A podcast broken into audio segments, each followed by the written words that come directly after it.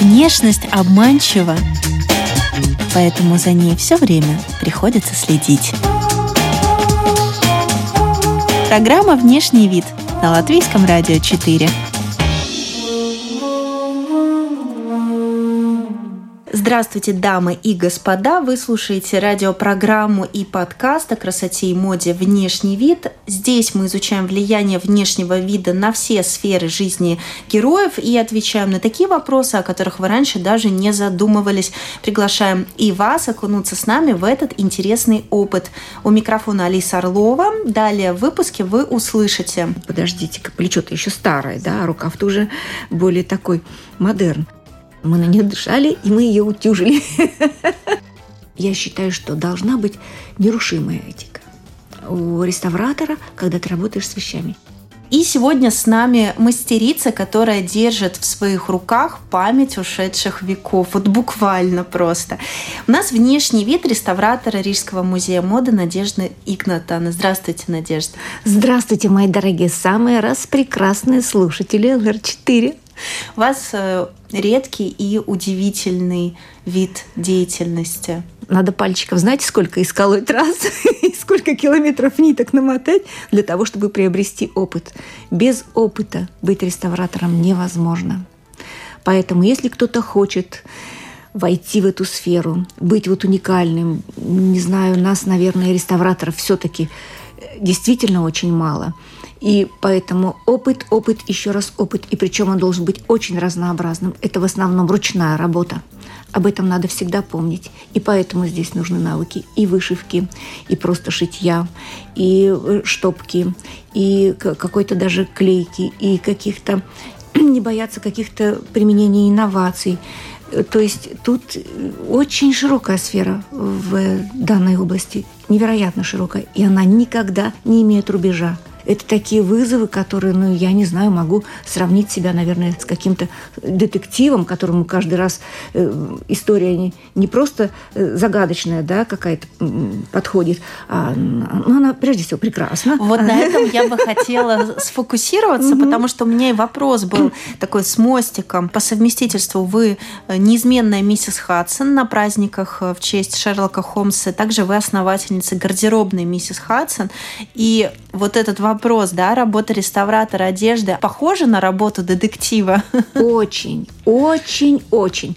И есть такие моменты в множестве костюмов, когда мы э, понимаем, что было с владельцей, с владельцем вот этого костюма, как что-то происходило, какие-то, кем он был. То есть иногда поступают экспонаты, и потом только глядя на них, выворачивая их наизнанку, смотря какие-то там швы, потертости или еще что-нибудь, мы можем даже определить приблизительный род деятельности этого человека. Да, потому что это специфика у некоторых родов деятельности. Мы понимаем, человек работал на открытом воздухе, или он, ну, или он сидел за столом, или э, он много ездил. Это все оставляет след на его одежде. Для вас это элементарно. Элементарно. А бывает, что какой-то костюм сопровождается каким-то описанием? Да, да, бывает такое. И э, очень часто, например, знаковые вещи, которые очень и интересные в историческом смысле, которые привлекательные, наверное, для многих музеев или коллекционеров, они чаще всего должны подтверждаться. И э, если мы просто говорим, вот эта вот вещь, вот ее там носила такая-то, такая-то актриса, и там это все так здорово, и все – надо понимать, насильствовала ли она на самом деле. Потому что это может быть просто ну, фотография, да, где мы можем сравнить, и по деталям можем сравнить, потому что не исключено, что к нам иногда попадают вещи, которым просто пришита бирка, и мы понимаем, что это совсем не то, о чем говорит бирка. Такие случаи тоже бывают в реальности. Вот, да, да. И видно, что эта вещь очень здорово переделана, что с ней работали неумело, что с ней работали вот э, как-то так вызывающе нагло, я бы сказала, вмешивались в некоторые моменты. И поэтому э, это уже вот, вот теряет тот статус, который мы сначала к этой вещи как бы присваивали. Да? И вот. что тогда делает музей? А, нужно указать, что это возможно платье вот этой актрисы? Или это даже не попадает в экспозицию. Ну, мы здесь говорим не о платье актрисы. Мы, например, э, у нас э, такой случай, когда мы купили платье очень известного модельера э, с биркой совсем вроде бы как-то так, как надо, и похож стиль на него.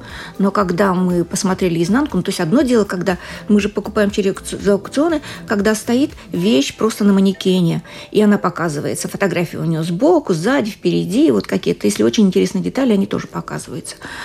И то э, аукцион дает очень маленькую фотографию, совсем небольшую. И не каждый делает очень открытое такое портфолио для э, вещи, которые продаются. Платье на самом деле было интересным, но когда мы его развернули, интерес, э, скажем так, стал немножко со знаком вопроса, а изнанка показала совершенно, что это абсолютно другое платье, и только одна деталь оригинальная от этого платья. Да, деталь, она абсолютно оригинальная, она превосходно сшита, она именно и дает весь акцент платью, и, но это оказалось не то, что на самом деле. Вот То есть собираются пруфы, доказательства. Собираются. Доказательная база. Иногда наоборот, бывает платье, казалось бы, неизвестное, но нейм, и что-то и мы вдруг видим, что у него явные признаки, это особенно к старым платьям относится к старой школе, и мы видим, что это признаки очень высокой школы, и мы начинаем копаться и копаться, и искать в интернете похожие платья, похожие узоры, похожую отделку, и мы понимаем, что это, скорее всего, может относиться к очень известному дому моды. Бывает и так. То есть, как есть такие удивительные положительные сюрпризы, да. так есть и разочарования да, в вашей есть, работе. Конечно, да. Сколько предметов вы отреставрировали для музея моды и ведет, ведете ли этот счет хотя бы для себя? Да, для себя я веду, но мне все равно трудно сейчас сказать прям вот сколько веду, потому что я ну, не, не, каждый день не фиксирую это. А бывает иногда, что какие-то, если небольшие вещи, то можно и две вещи, может быть, за день даже сделать. Да, если очень большие вещи, то они и на полгода растягиваются. Если очень такая объемная вещь и детальная, очень такая хорошо сделана, ее надо подготовить исключительно, например, да, к какому-то отъезду, к какому-то показу, тогда, конечно, и работы больше в нее вкладывается. Поэтому мне трудно сказать вот прям совсем-совсем, ну, около ну, пока, наверное, около ста. Есть там, где просто нужно современное платье, что-то подшить, там пару пуговиц. А есть вроде бы и современное платье, у него отсутствует целый ряд пуговиц, и надо снова делать заказ похожих пуговиц, и надо снова их обтягивать, и надо снова там, ну, то есть как-то так. Хотя, казалось бы, вроде бы все совершенно ну, понятно. Вот оно. Да. Ну, да. ну то есть какое-нибудь платье бальное с э, многометровым шлейфом может быть, э, скажем так, в более хорошем э, состоянии, бывает, чем да. какое-нибудь маленькое черное, коротенькое, которое, да. ну вот полностью да, нужно да, реставрировать. Да, потому что его носили, потому что его хорошо носили, скажем, с удовольствием носили, на вечеринках носили, и после вечеринок еще их его не сразу снимали. Ну, это же маленькое черное платье, это на балы, на похороны. И это, такой восторг, когда я вижу жизнь в каждом платье, а вот именно это мне больше всего нравится увидеть в одежде. Исторические знания, необходимые для вашей работы, хранятся у вас в голове или приходится для этого пользоваться интернетом? Ну, наверное, благодаря опыту и благодаря моей работе еще с некоторыми историческими там событиями, скажем так, да, то э, есть вещи, которые у меня определяются сразу. Они тут же выкладываются на полочку по годам, и я понимаю, что это и с чем я работаю. Есть вещи, которые, казалось бы, ну вот рукав вот от этого года, но плечо-то еще, подождите-ка, плечо-то еще старое, да, а рукав-то уже более такой модерн. Есть вещи, которых надо покопаться. Но тогда смотрится на детали. Там, это может быть э, высота обшлага, там, камзол, там еще что-то какие-то, да, может быть, насколько пуговиц он застегивался, насколько далеко отлетали у него полы, и вот такие вот вещи. Но это, это детали. И на самом деле большинство не замечает таких вот э, очень-очень тонких нюансов. Но а нам это надо но мы определяем это даже не столько книгам обращаясь, потому что у нас коллектив очень опытный, и у нас практически все э, в этом разбираются, как только вот элементарно. Вот Ватсон – это у нас для всего коллектива, не только для меня. Но э, интереснее всего, наверное, когда всегда есть утраченные моменты. То есть, если это реставрация, значит, это что-то утрачено, значит, это что-то нужно восстановить или еще что-нибудь. Например, я только сейчас научилась вышивать иглой. Э, вышивать, причем вышивать иглой не то, что мы говорим, вот эти вот пяльца там или крестик там, гладь или еще что-нибудь, да, а я, например, только сейчас научилась вязать даже иглой. Вот одной иглой обвязывать пуговицу. Вот, да? И мы умеем там эти всякие петли делать воздушные. Это, наверное, еще с детства мы их делали какие-то там, что-то такое. Да? Для меня, например, это совершенно не трудно. Но вот вязать иглой цепочки какие-то другие, я попробовала сделать на одном из платьев, на корсаже, ему там не хватало пуговицы. Пуговицы раньше были чаще всего деревянные, потом обшиты шелком, и сверху еще шелковая нить давала им какой-то дополнительный узор, куда ввязывалось еще что-нибудь, может быть, какой-то там вот. Это очень интересно, это очень необычно для меня. Это как Этот морские был... узлы вязать, да, столько разновидностей, да? Тоненько-тоненько иглой вот ты делаешь вот эти вот стежочки, чтобы тебе понять, как что. Вот для этого у нас есть книги, у нас очень хорошая библиотека по шитью, вышивке, отделке, ну, не реставрации, а вот именно по какому-то там моделированию э, и восстановлению старых вещей, или вот показывается техника старых каких-то таких, э, выполнения вот каких-то старых э, узоров. Есть японские, там много европейских, целые энциклопедии буквально. Они нам очень помогают. Э, как я поняла, не всегда есть информация о том, какой эпохи это изделие. Нет. Нет. Э, когда аукцион предлагает вещи, он обычно уже э, дает информацию первичную, какого года это, кто это, потому что без паспорту собственно говоря, мы не можем... Аукцион сам не принимает, потому что для любого более-менее важного аукциона, для солидного аукциона важно говорить что именно он продает. А как тогда получается, что на э, какое-то платье Франкенштейн может быть э, рукава из одного периода, там юбка из другого? Нет, нет, нет, это не так. Это скорее всего эм, мы тогда смотрим, откуда это платье, потому что в Америке была одна мода, в Европе была другая мода. Если мода переходила, допустим, в ту же самую Японию, европезированная мода, да, там могли быть свои детали, и тогда это дает нам опять же ответ, что здесь может быть это этот э, плечо, оно просто-напросто э, по культуре по своей э, предназначалась для этой области какое-то проживание, да, а вот рукав был современный уже другого времени чуть-чуть, потому что он э, говорил о моде. Ну, вот, вот такие небольшие миксы, накладывание одного на другого, но, в принципе, это всегда все понятно, потому что мы смотрим регион, мы смотрим год, мы смотрим там ну, вот какие-то такие мелочи, и можно уже определиться. И, конечно, аукцион сам еще говорит, ведь продавец тоже понимает, что он продает, ну, более-менее. Более точно это обычно относится, относится к одежде. Но если это идут аксессуары, вот там фантазии, конечно, продавцов. Это, это, это просто великолепно. Иногда смотришь и думаешь, ну, ну как, ну как? Обыкновенный там бакелит или что-либо такие броши. Ну, видно даже, что у них оттенок такой на фотографиях. И говорят, ну это же 17 век. Янтарь. Ну что вы, дорогие мои, ну да, ну, ну, ну, ну. ну. Надежда, я не могу не спросить, раз мы про украшения на вас. А это ожерелье или, или как? А как это правильно называется? Ожерелье, да? Ну да, наверное. Ожерелье. Потрясающе. Винтаж или это Нет, современное? это не винтаж. Это не винтаж, это современное. И оно тоже довольно просто сделано. Оно просто сделано в два яруса. Один ярус – это, ну, собственно говоря, цепочка, на которую вешается сначала металлические позолоченные штучки, да, такие пластиночки. И следующий ярус, он ниже, на тех же самых цепочках вот висят такие каплеобразные, длинные, вытянутые зеленый кристалл. Это вообще это стекло. Можно, конечно, погреметь, и все это вместе с цепочками такой я в нем не работаю, но когда-нибудь куда прийти к такой красивой даме, как вы, я с удовольствием, с удовольствием.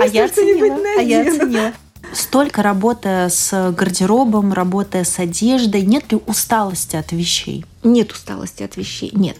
Иногда, может быть, да, устают глаза, но они устают, опять же, от того, что я сама себя не могу проконтролировать, остановиться.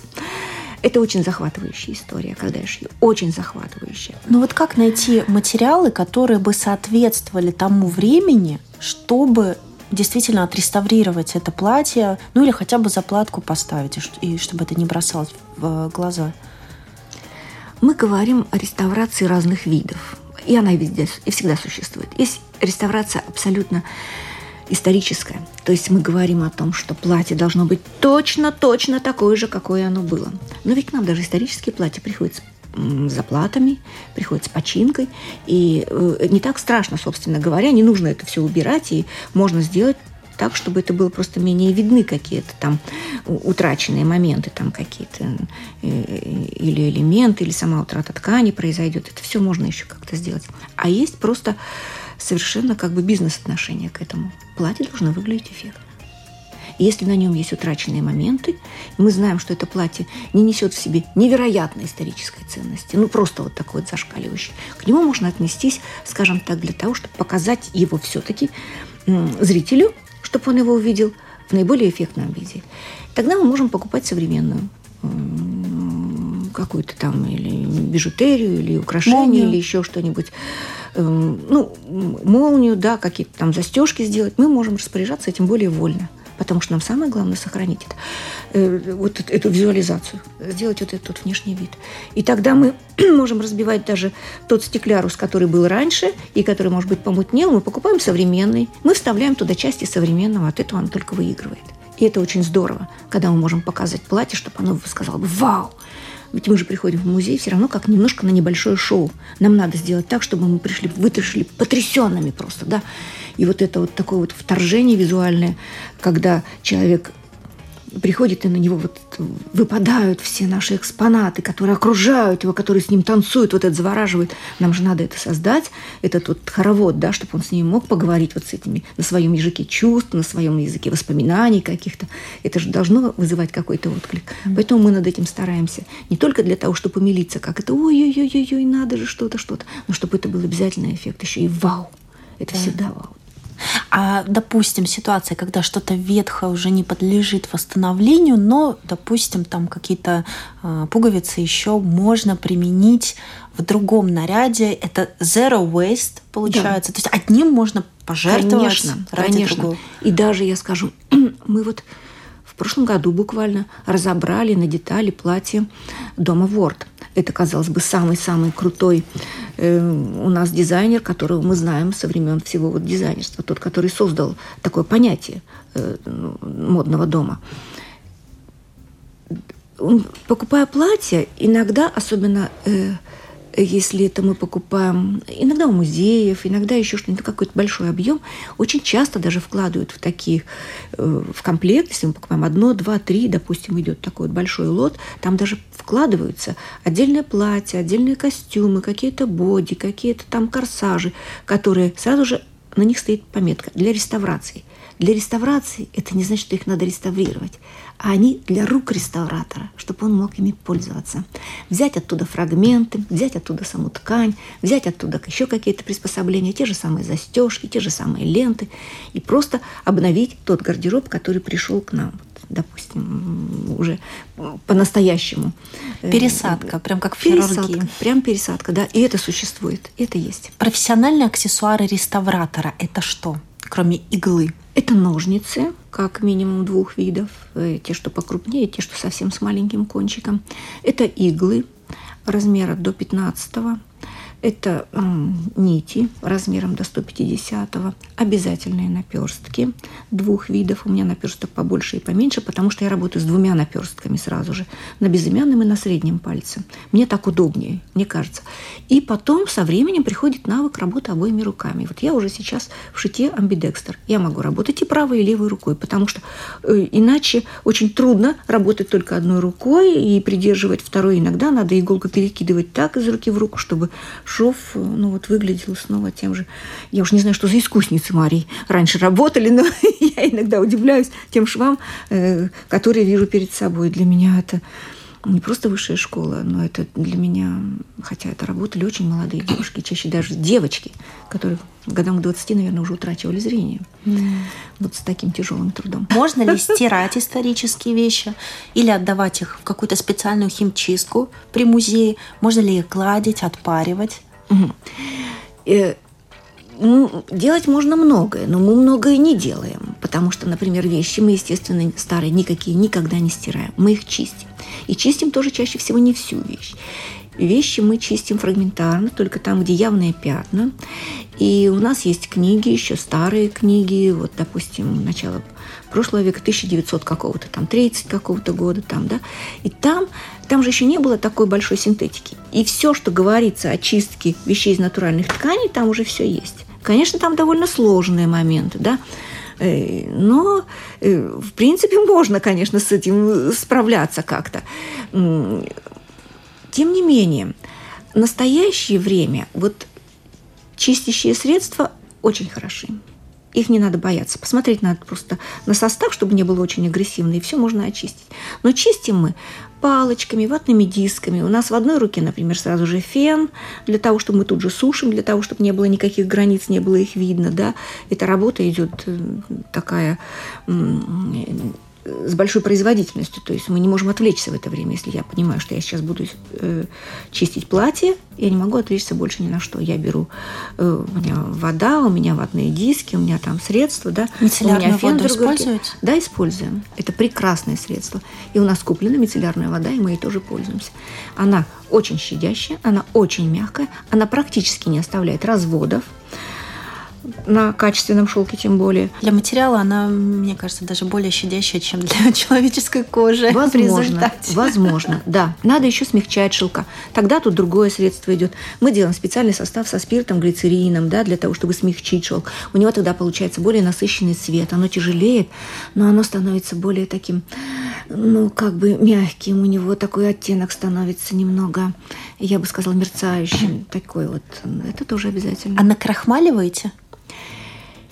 Почти нет. Дело в том, что раньше, даже если когда использовали крахмал, все равно для того, чтобы что-либо стояло, это в основном только детские вещи, да, на крахмал. А так у нас турнюры, а так у нас кринолины, панье, что-либо такого рода, потому что именно они давали форму, а не только крахмал. Например, в новой выставке, которая сейчас проходит в Рижском музее моды, представлена ночная сорочка э, королевы Виктории. Да.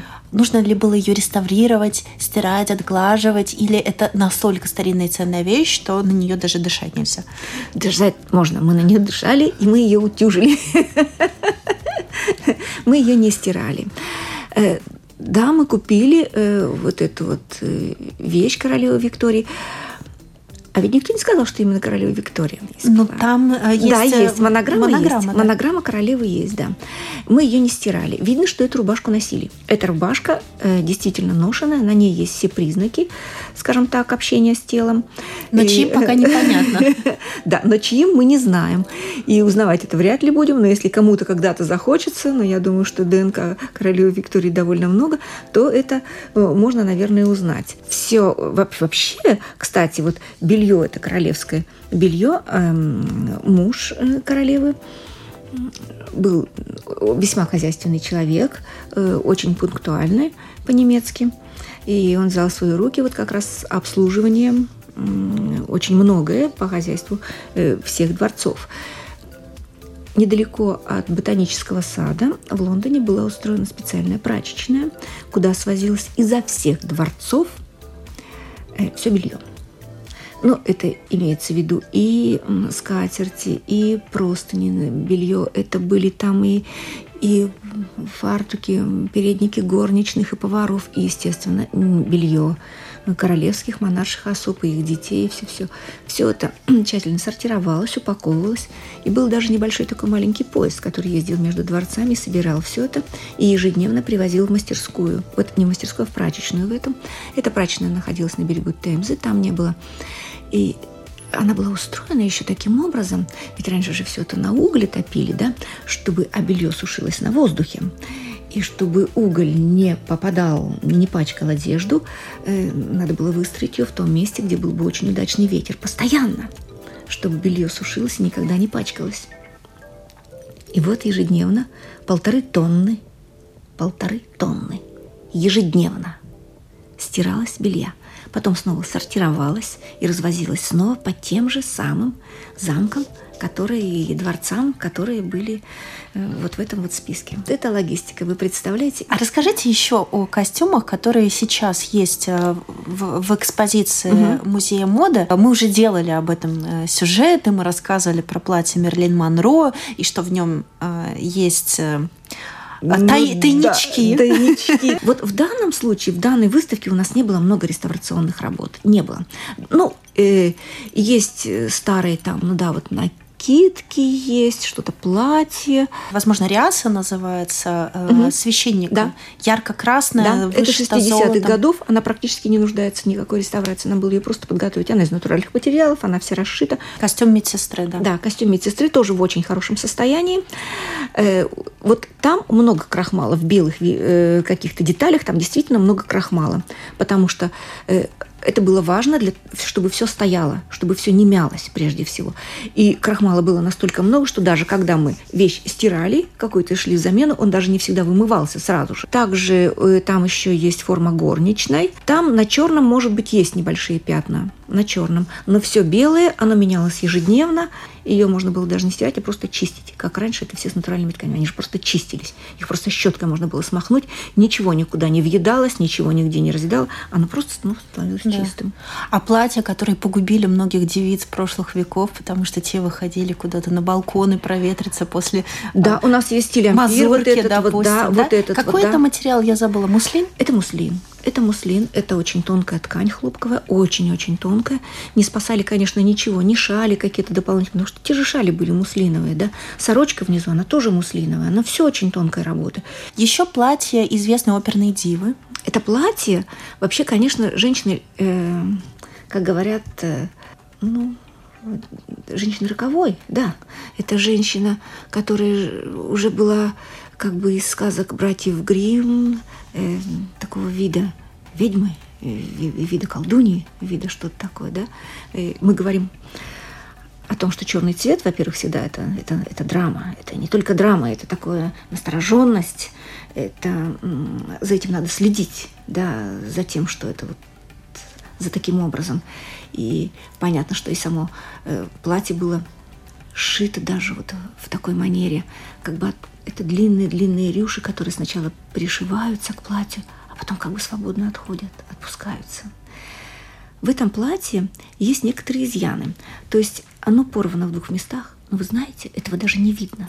Я стала, когда рассматривать это платье, я только потом поняла, что это, оказывается, порвано оно. Сначала думала, это не пришито, это так и должно быть какие-то моменты, потому что там есть даже специально выпущенные нити для того, чтобы было, был эффект немножко ужаса, хоррора такого. В этом тоже есть такая вот своя фишка какая-то, да, о том, чтобы платье э, было таким очень э, лаконичным, который точно показывало бы характер направленности его э, действия, да, и с другой стороны оно очень роскошное. На Хэллоуин оно не шевелилось? А, вот не знаю, надо по камерам посмотреть, кстати. Там есть еще очень красивый наряд от литовского дизайнера, вроде как О, со шлейфом, да, да белый-черный? Да, да, да, да, да. Ой, как мне это нравится. Слушайте, вот это вот наш современник, да, Юлас Статкевичус. Ну, он же прекрасен. Выкройка удивительная. Корсет, вот мы едва-едва смогли надеть на очень узкий, собственно говоря, манекен, современный манекен, манекен современной девушки с тонкой талией, худой такой вот, да, вот немножко такой ломаной, такой вот. Мы на него надели едва-едва, нам даже пришлось чуть-чуть подпороть в одном месте для того, чтобы оно идеально село, это платье. Но мы нашли шов, где потом мы его сделаем снова запросто прямым, мы посмотрели, как он выглядит, мы его снова все э, восстановим у него очень красивый шлейф. Вот этот вот трен огромный, да, то, что называется, он сделан весь из шелка, и внутри у него вставлен фатин. И фатин вставлен еще на нескольких уровнях, что дает объем этому фатину и огромным цветам. Вот, казалось бы, там просто как бы так очень мягко-мягкие сделаны эти складки из атласа. На самом деле мягкость им дает то, что внутри у него набивка. Не, она не просто набивка, а там фатин даже э, разных разной степени жесткости сделан. Превосходно влюблена. Надежда, а есть ли соблазн у реставратора примерить? Знаете, даже вот в голову никогда мне не приходило примерить. Все равно я считаю, что должна быть нерушимая этика у реставратора, когда ты работаешь с вещами. Во-первых, э, ты не можешь не то, что ничего примерить, да, ты должен сначала, прежде всего, понять, как ты будешь относиться к, этому, к этой вещи, которая приходит тебе на стол. Мы не пользуемся духами, пахнущими дезодорантами, пахнущими кремами. Мы не пользуемся кремом для рук. Мы кремом для рук пользуемся только в то время, когда мы вышли на перерыв. Вот тогда мы могли руки смазать. Как только мы подходим к столу, у нас снова дезинфицирующие средства. Потому что мы не работаем в перчатках. Мы в перчатках можем только показать вещь, потому что она уже, в принципе, готова, можем ее показать. Работаем мы без перчаток, но у нас должны быть идеально чистые руки. У нас есть специальные средства, которые стоят на столе, и всегда перед работой мы наносим их на руки. Не могу рассказать о вещи некоторые моменты. Вот представьте себе, что я могу рассказать, у нас же есть всегда круг знакомых. Вот я могу рассказать вам, я могу рассказать слушателям некоторые вещи, я могу рассказать дальше уже более близкому другу. В семье я могу рассказать еще более что-то подробное. Но есть вещи, которые я не могу рассказать никому. Я могу рассказать их только тому, кто это может понять. Или реставратору, или вот тому узкому кругу, который допущен, скажем, к этой вещи. Вот так. Это тоже личность ведь какая-то. Это платье, это костюм. Я же не могу к ней отнестись, там, скажем, без уважения, с насмешкой. Хотя есть вещи очень веселые, которые мне невероятно поднимают настроение. Очень. Я вижу какие-то такие приемы, которые думаю, вот это, вот это ловко, вот это ловко, да? Как у того же платья Марлин Монро. Это бесконечный сериал, к которому хочется о чем возвращаться. Хотите. Да, о чем Спасибо хотите. за эту прогулку по музею. С нами была Надежда Игнатана, э, хозяйка гардеробной миссис Хадсон и реставратор Рижского музея моды. Если вам понравился этот подкаст, то поставьте лайк. Напоминаю, что мы есть на всех популярных подкаст-платформах. И в радиоэфире программа выходит по четвергам в 10.05. У микрофона была Алиса Орлова. До новых тем, новых историй, новых героев и новых трендов. До свидания.